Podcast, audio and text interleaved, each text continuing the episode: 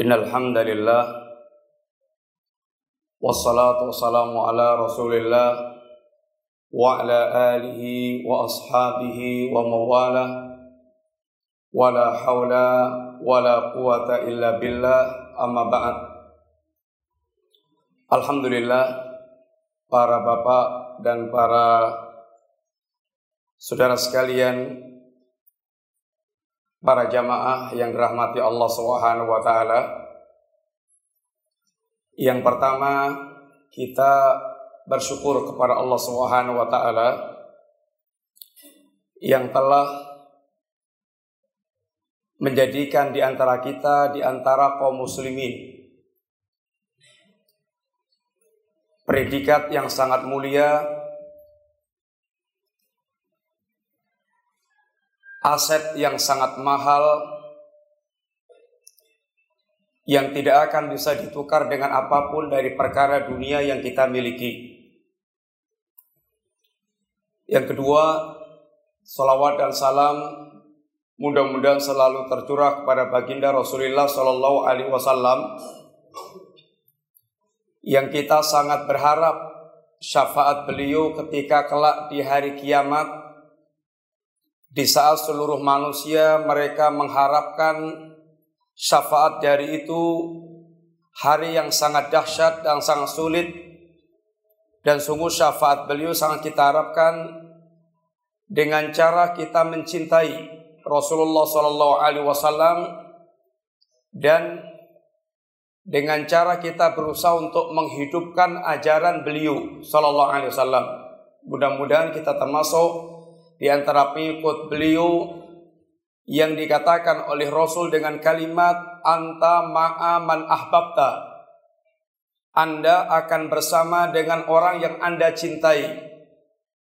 Sehingga kalimat ini benar-benar membuat seorang sahabat Anas bin Malik beliau mengungkapkan dengan ungkapan ma farihna ba'dal islami farhan asyaddu min qaulin nabi sallallahu alaihi wasallam anta ma'aman ahbabta tidak ada kegembiraan yang aku rasakan semenjak masuk Islam melebihi apa yang dikatakan Nabi yang mulia SAW Anda akan bersama dengan orang Anda cintai. Maka kata Anas bin Malik, Uhibbullaha wa uhibbu rasula. Wa uhibbu Aba Bakrin wa Umar. Wa arju an akuna ma'ahum walau lam a'mal bi a'malihim. Saya mencintai Allah. Saya mencintai Rasulullah. Saya mencintai Abu Bakar dan Umar. Dan saya berharap akan bisa bertemu dengan mereka semuanya kelak di jannah walaupun aku tidak bisa beramal sekualitas amal-amal mereka. Para sekalian dan para saudara yang rahmati Allah, kita pun berharap demikian. Mudah-mudahan semata-mata dengan modal kecintaan kita kepada beliau dan kepada kedua sahabatnya Abu Bakar dan Umar dan kepada seluruh sahabat Nabi yang mulia yang telah mendahului kita dengan keimanan, Allah akan mempertemukan dan mengumpulkan kita dengan mereka semuanya. Yang ketiga, para jamaah yang rahmati Allah Subhanahu wa taala, sungguh insya Allah kita semuanya sepakat tidak ada dua orang di dunia ini yang berselisih bahwa setiap kita adalah orang-orang yang sedang mencari dan mengejar dan mendambakan kebahagiaan. Betul atau enggak, Pak? Siapa pun tidak yang kaya, tidak yang miskin, tidak yang pejabat, tidak yang rakyat, tidak yang laki, tidak yang perempuan. Siapa pun orangnya, bahkan tidak kafir, tidak muslim, bahkan tidak orang yang saleh, tidak orang yang maksiat, sungguh semuanya adalah orang-orang yang mendambakan kebahagiaan. Hanya sebagian kita dan sebagian orang dan sebagian besar manusia mereka terkadang kelelahan mengejar kebahagiaan ke mana-mana itu terkadang telah dia kejar dengan segala tenaga sampai tujuan tidak ada. Sehingga orang berkesimpulan bahwa kebahagiaan itu seakan-akan adalah fata morgana. Apa itu fata morgana? Dari kejauhan, iya betul semu. Dari kejauhan, kata orang Jawa bilang, koyo o banyu ngimplah-ngimplah. Oh, Masya Allah. Bagi orang kehausan, sangat menjanjikan. Dia kejar sampai tempatnya, ternyata nggak ada apa-apa. Itulah di antara orang menggambarkan kebahagiaan Masya Allah seakan-akan Fata Morgana. Sebagian orang Pak, ada yang mendapatkan kebahagiaan seandainya dia jadi orang kaya raya. Maka betapa sangat bahagianya. Bisa bangun rumah besar, bisa-bisa beli mobil mewah, setiap yang ingin dia yang setiap yang ingin dia inginkan, selalu dapat bisa dia beli. Tapi ternyata begitu dia mulai menempuh jalannya, merintis bagaimana caranya menjadi orang yang sangat kaya raya. Ada nggak pak orang yang kaya kemudian dia setiap hari hidupnya sesek, sumpek, marah-marah, dia merasakan tidak ada kelonggaran jiwa. Ada nggak pak? Oh sangat banyak. Sangat banyak. Sehingga terkadang mereka pelariannya kepada hal-hal yang justru semakin tidak membuat mereka bahagia. Orang-orang kaya yang bahkan telah Allah berikan istri yang cantik, Allah berikan anak yang tampan dan cantik-cantik, ternyata rumahnya adalah neraka bagi mereka. Sebagian mereka menjadikan rumahnya seakan terminal datang sebentar, kemudian pergi. Yang perempuan juga begitu, bapaknya juga begitu, anaknya juga begitu. Akhirnya benar-benar mereka bersama dengan limpahan harta yang banyak, sama sekali tidak merasakan kebahagiaan. Akhirnya sebagian anak mereka larinya ke free sex, sebagian anak mereka larinya kepada perkara-perkara yang tidak diinginkan. Sehingga betul-betul keluarga yang menjadi keluarga broken home, tidak sedikit pun merasakan kelonggaran. Para bos sekalian pernah nggak dengar ceritanya Christina Onassis? Dengar nggak? Seorang wanita yang sangat kaya raya. Dia adalah seorang yang berkeluargaan Amerika. Dari keluarga Onassis. Anak-anaknya itu semuanya memiliki pesawat pribadi. Mau ke mana pun dia bisa. Termasuk di antaranya adalah Kristina. Dia menjadi wanita yang paling kaya. Menikahlah dia dengan laki-laki dari berkewargaraan ini Amerika. Dalam hitungan bulan, tidak sampai bertahun-tahun, hitungan bulan, maka keluarga ini pun cerai. Kira-kira kalau orang cerai itu saking bahagianya atau saking susahnya? Nggak ada ceritanya Pak. Mas kita ini Masya Allah. Di puncak kebahagiaan. Seneng kita ini. Pegatan aja gitu. Nggak ada Pak. Dari ketidaksukaan atau kadari kesesekan hidup yang dia rasakan, maka mereka pun mengambil jalan untuk cerai. Yang dia sangka ini akan mengantarkan pada kebahagiaan baru. Kawin lagi dia dengan laki-laki berkebangsaan ini Yunani. Tetapi tidak lama pula cerai. Kemudian kawin lagi dengan laki-laki yang berkebangsaan Rusia. Amerika ketemu dengan Rusia. Amerika beraliran materialis, kapitalis, dan Rusia beraliran sosialis. Nggak ketemu. Ditanya seorang wartawan, Anda ini wanita Amerika menikah dengan laki-laki Rusia. Yang berbeda jalan hidupnya, ini aliran pemikirannya berbeda. Apa kata si wanita ini? Ab atus sa'adah. Saya mencari kebahagiaan. Apakah dengan menikah laki-laki Rusia dia kemudian bahagia? Ternyata sama nasibnya dalam hitungan bulan, gak sampai tahun, maka dia pun cerai lagi. Nikahlah dia dengan laki-laki Itali atau Perancis. Sampai kemudian ternyata dia berakhir dengan kehidupan yang sangat mengenaskan. Dan sempat dia diwawancari seorang wartawan, bukankah Anda wanita yang paling kaya, yang sangat kaya? Benar, benar. Saya wanita yang paling kaya, akan tapi saya wanita yang paling sengsara hidup saya. Maka sungguh kebahagiaan bukanlah ditentukan dengan banyaknya harta yang dia miliki.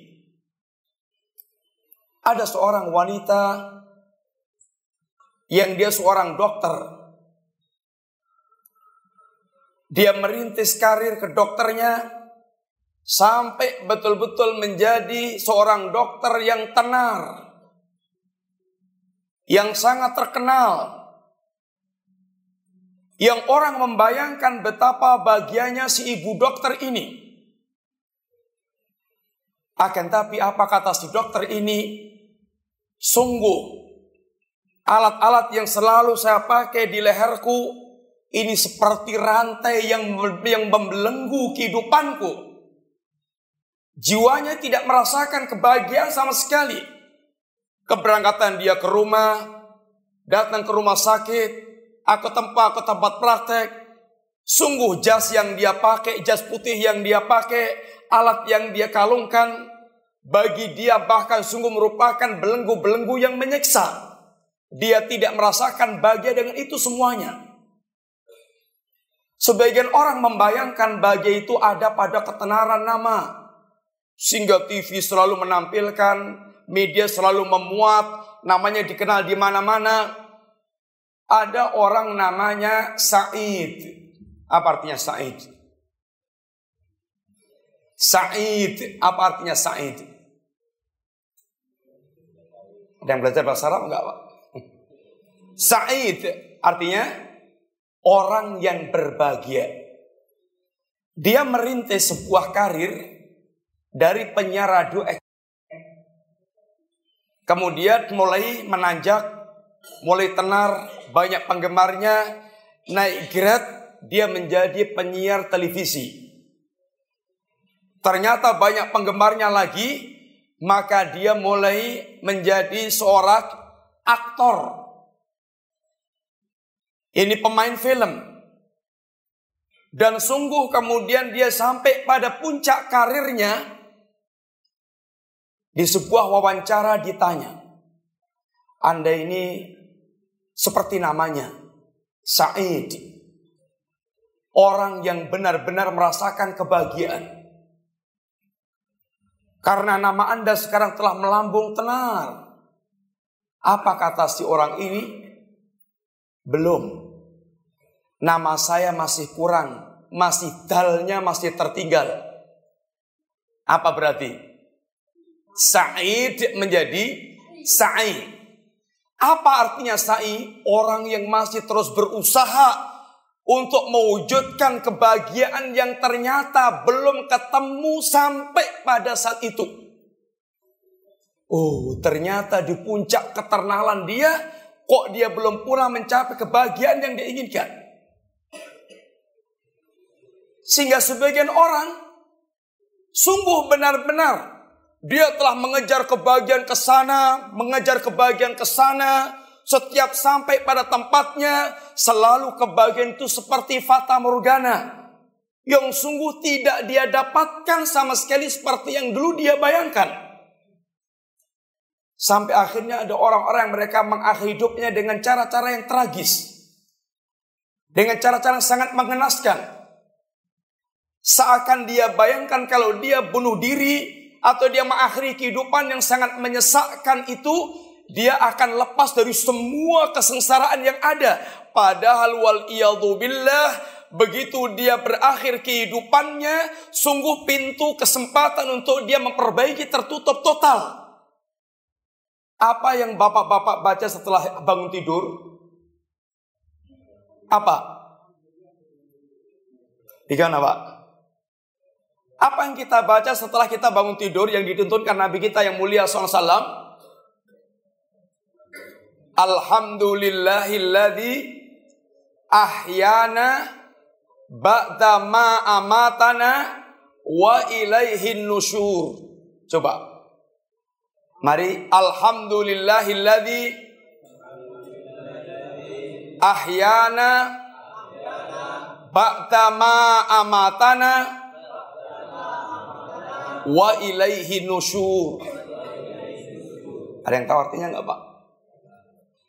Alhamdulillah segala puji bagi Allah Subhanahu wa taala. Alladzi ahyana yang telah menghidupkan kami ba'dama amatana setelah mematikan kami. Tidur kita itu mirip atau sama dengan mati. Lalu Allah kembalikan lagi sehingga kita hidup lagi. Alhamdulillahilladzi ahyana ba'da ma amatana wa ilaihi nusyur dan kepada Allah kita nanti semuanya akan dihimpun kembali. Para sekalian, pertanyaannya, kenapa setelah kita bangun tidur kita mengucapkan alhamdulillah? Apa kira-kira? Masih bisa makan bakso, masih bisa ketemu anak dan istri begitu? Betul? Di antaranya, tapi bukan itu di antaranya. Yang lebih penting lagi, kenapa kita mengucapkan alhamdulillah setelah kita tidur yang seakan kita telah dimatikan, kemudian kita dibangunkan Allah dan kita dihidupkan, ada dua perkara besar yang benar-benar akan menjadi sebuah faktor yang membahagiakan orang. Apa itu? Allah masih memberikan kesempatan kepada kita untuk betul-betul mengumpulkan amal saleh yang ini merupakan bekal terbaik kita menghadap Allah Subhanahu wa taala. Satu, itu. Kita masih diberikan kesempatan beramal saleh. Yang kedua, kita masih diberikan kesempatan oleh Allah untuk mentaubati semua perbuatan yang pernah kita lakukan. Itu yang kedua. Sungguh apabila kita telah dicabut didatangi malakal maut para sekalian, tidak ada yang kita inginkan, tidak ada yang kita angan-angankan kecuali seperti yang dikatakan Allah Subhanahu wa taala. Fa idza jaa ahadahumul maut qala rabbirji'un la'alli a'malu salihan fima taraktu. Kalla innaha kalimatun huwa qailuha wa min waraihim barzakhun ila yaumi yub'atsun. Apabila telah kedatangan apabila mau telah mendatangi salah seorang di antara mereka maka yang akan terucap dari kalimat mereka adalah Rabbirji'un ya Rabb kembalikan aku ke dunia. Untuk apa minta dikembalikan ke dunia? Apakah biar dia bisa menikmati makanan sebanyak-banyaknya, bisa menikmati minuman sebanyak-banyaknya, bisa berwisata ke semua tempat yang dikabarkan indah dan menyenangkan? Tidak. Akan tapi satu yang mereka minta, la'alli a'malu salihan fima taraktu. Supaya aku bisa beramal soleh yang dulu pernah aku tinggalkan. Yang dulu tidak sempat aku tinggalkan. Para sekalian, Rasul kita yang mulia Shallallahu Alaihi Wasallam menegaskan kepada kita badiru bil a'mal. Segeralah kalian beramal kata Nabi kita. Badiru bil a'mal. Segera kalian beramal. Kenapa? Hal tang tadiruna illa sab'an kalau Anda tidak segera beramal, maka sungguh tidak ada yang Anda tunggu-tunggu, tidak ada yang kita tunggu-tunggu, kecuali tujuh perkara. Apa itu tujuh perkara? Yang pertama, fakron munsian. Kefakiran yang sering membuat orang lalai. Bapak-bapak sekalian, Nabi kita adalah Nabi yang sangat penyayang yang sangat suka memberikan nasihat kepada kita untuk benar-benar kita merasakan kebahagiaan hidup yang hakiki dan betul-betul memiliki derajat yang paling tinggi dan tidak ada yang sia-sia dari kehidupan kita di antara nasihat beliau adalah badiru bil a'mal. Segeralah kalian beramal. Apabila kita tidak segera beramal, tidak ada yang kita tunggu kecuali tujuh perkara. Yang pertama, fakron munsian. Kefakiran yang membuat seorang terkadang sering lupa. Bapak sekalian, nasihat ini seakan ditujukan kepada orang-orang yang kaya. Wahai orang-orang yang kaya, yang Allah telah berikan kemudahan baginya harta, Kenapa Anda tidak segera beramal dengan harta-harta kalian? Apakah kalian akan tunggu saatnya Anda jatuh bangkrut miskin sehingga ketika telah miskin terkadang orang yang tidak diberikan taufik oleh Allah maka dia hanya disibukkan untuk memenuhi kehidupan keluarganya pun terkadang dia tidak cukup. Sehingga dia pikirannya hanya bagaimana memenuhi kebutuhan keluarga yang serba kurang.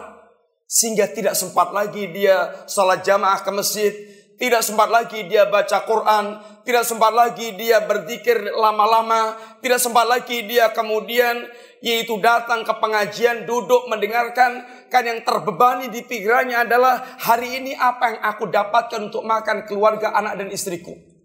Sebagian orang demikian dibuat sibuk sehingga tidak sempat beramal. Sehingga apabila orang Allah berikan kelonggaran harta, maka jangan sampai dia tertipu dengan hartanya, kemudian dia tidak menggunakan kesempatan sebaik-baiknya. Satu. Yang kedua, auhinan mudkhian.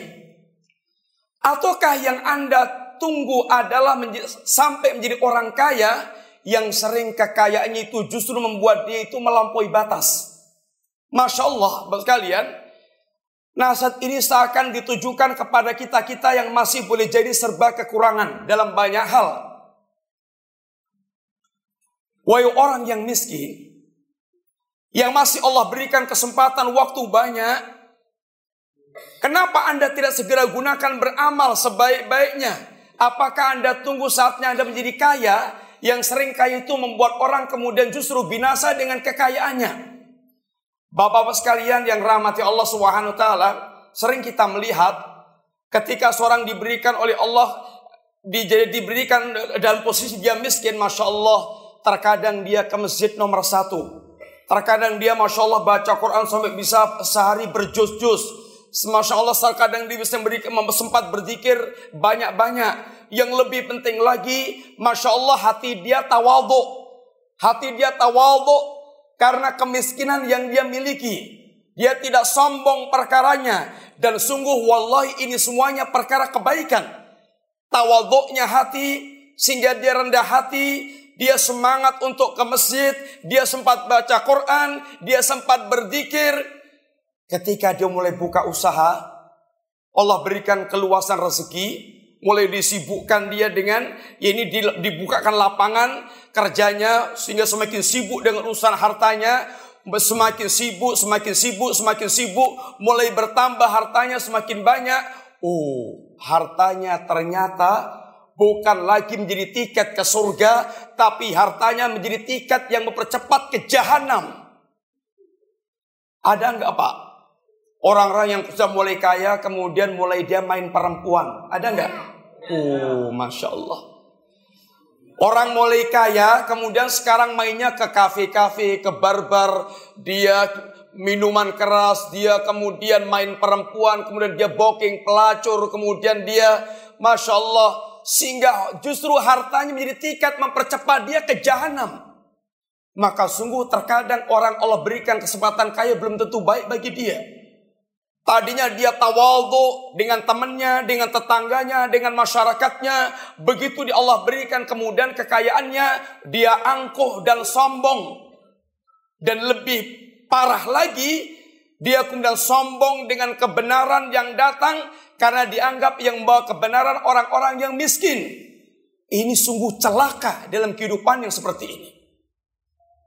Maka apakah yang Anda tunggu adalah datangnya kekayaan yang buat orang kemudian dia binasa? Yang ketiga,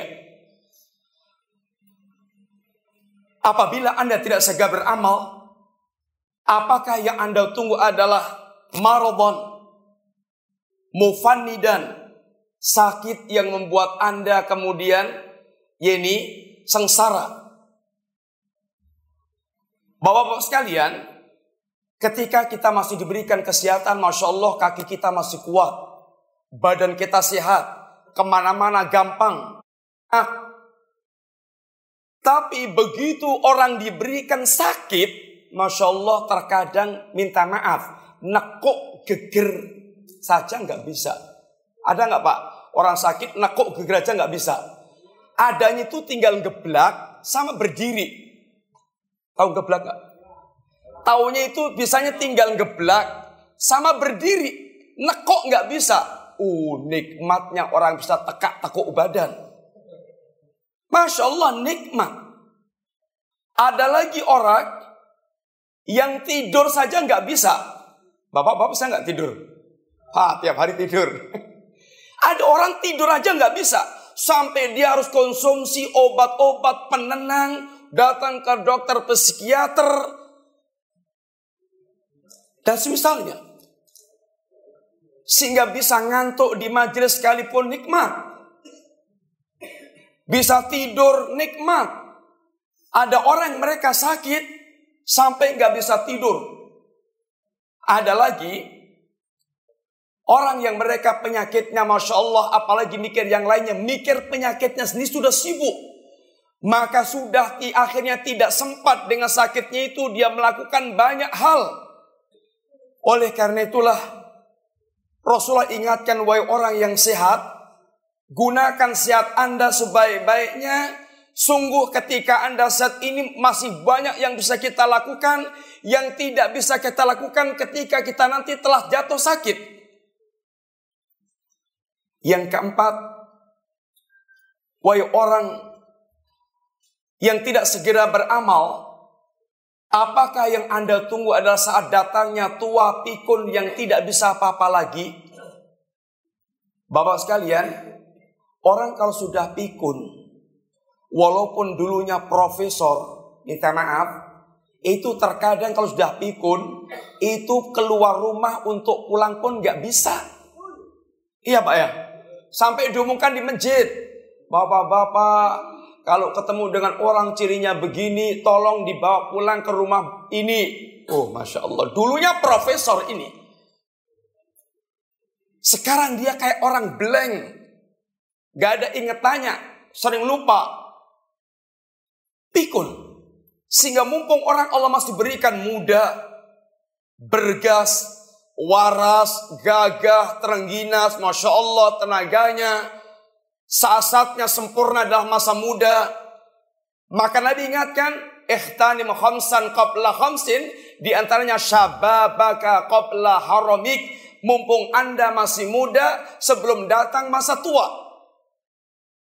Kemudian, wahai orang yang tidak segera beramal, apa yang Anda tunggu lagi? Apakah Anda akan menunggu mautan mujizat? Datangnya kematian yang datang dengan cara mendadak. Bapak sekalian, yakin gak kalau kita akan mati? Yakin gak yakin mata kita melihat di depan mata kita Orang-orang ada mereka telah mengalami kematian yang kaya, yang miskin, yang raja, yang budak, yang laki, yang perempuan, yang waras, yang sakit, semuanya telah di depan mata kita, mereka mengalami kematian. Yakin gak yakin kita telah melihat kenyataan seperti itu. Dan kematian gak bisa ditolak. Di dunia ini, minta maaf. Berapa banyak petugas yang bisa disuap? Ada pak? Banyak. Tetapi, nanti ketika dia berhadapan dengan malakal maut, berapapun kekayaan orang itu nggak bisa menyuap malakal maut. Panglima perang, dia bisa menghalau musuh-musuh yang hebat dan banyak. Karena hebatnya dia sebagai seorang panglima perang. Akan tapi sehebat apa pun sang panglima ini, dia tidak akan bisa mengusir datangnya malakal maut. Sehingga Allah Subhanahu wa taala katakan kepada kita, kematian. Wah betapapun manusia lari dari kematian, kematian adalah perkara yang pasti datang menghampiri kita. Walaupun kita berusaha untuk sembunyi di benteng yang sangat kokoh. وجاءت سكرة الموت بالحق ذلك ما كنت منه تحيد Sakaratul maut kata Allah pasti datang dan itu perkara yang benar. Dan itu hal yang kalian selalu lari-lari dari sakaratul maut. قل إن الموت الذي تفرون منه فإنه ملاقيكم ثم تردون إلى عالم الغيب والشهادة فينبئكم بما كنتم تعملون Allah katakan, katakanlah ya Rasulullah, kematian yang kalian selalu lari-lari darinya, sungguh pasti akan menjumpai kalian Lalu kalian nanti akan dihabarkan semua berita amal-amal Anda. Para jamaah yang rahmati Allah Subhanahu taala. Al-maut yudrikumul mautu. Sungguh kematian pasti akan menjumpai kalian walau kuntum fi burujim musayyadah, walaupun Anda berada di benteng yang kokoh. Dan ketika datang kematian, tak ada seorang pun yang mampu untuk menolaknya. Kalla idza balagatit taraqi wa qila man raqi وظن أنه الفراق والتفت الساق بالساق إلى ربك يومئذ المساق. فلا صدق ولا صلى ولكن كذب وتولى. Allah katakan sekali-kali ketahuilah bahwa apabila nyawa telah sampai di tenggorokan dan dikatakan kepada orang seperti ini wakilaman roh mana ada orang yang mereka mampu menahan kematian yang datang Mana ada orang yang mereka mampu menyembuhkan merukyah sehingga kematian tidak jadi menimpa dirinya. Dan saat ketika dia telah yakin bahwa dia akan berpisah dengan dunia dan seisinya dan pasti dia akan kembali kepada Allah Subhanahu wa taala, maka kata Allah, "Wahai hamba-hamba Allah, ingatlah bagaimana ketika Anda kembali kepada Allah, apakah Anda akan nasibnya fala saddaqa wala salla anda akan datang tanpa membawa agama yang benar. Anda akan datang tanpa membawa amal apa pun walaupun salat. Walakin kadzdzaba wa tawalla yang Anda bawa adalah pendustaan kepada agama Allah dan selalu berpaling dari agama. Ini Allah ingatkan kepada kita maka sungguh ini kesempatan terbaik kita di dunia sebelum kita kedatang al-maut untuk benar-benar Allah nasihatkan agar kita betul-betul beramal saleh.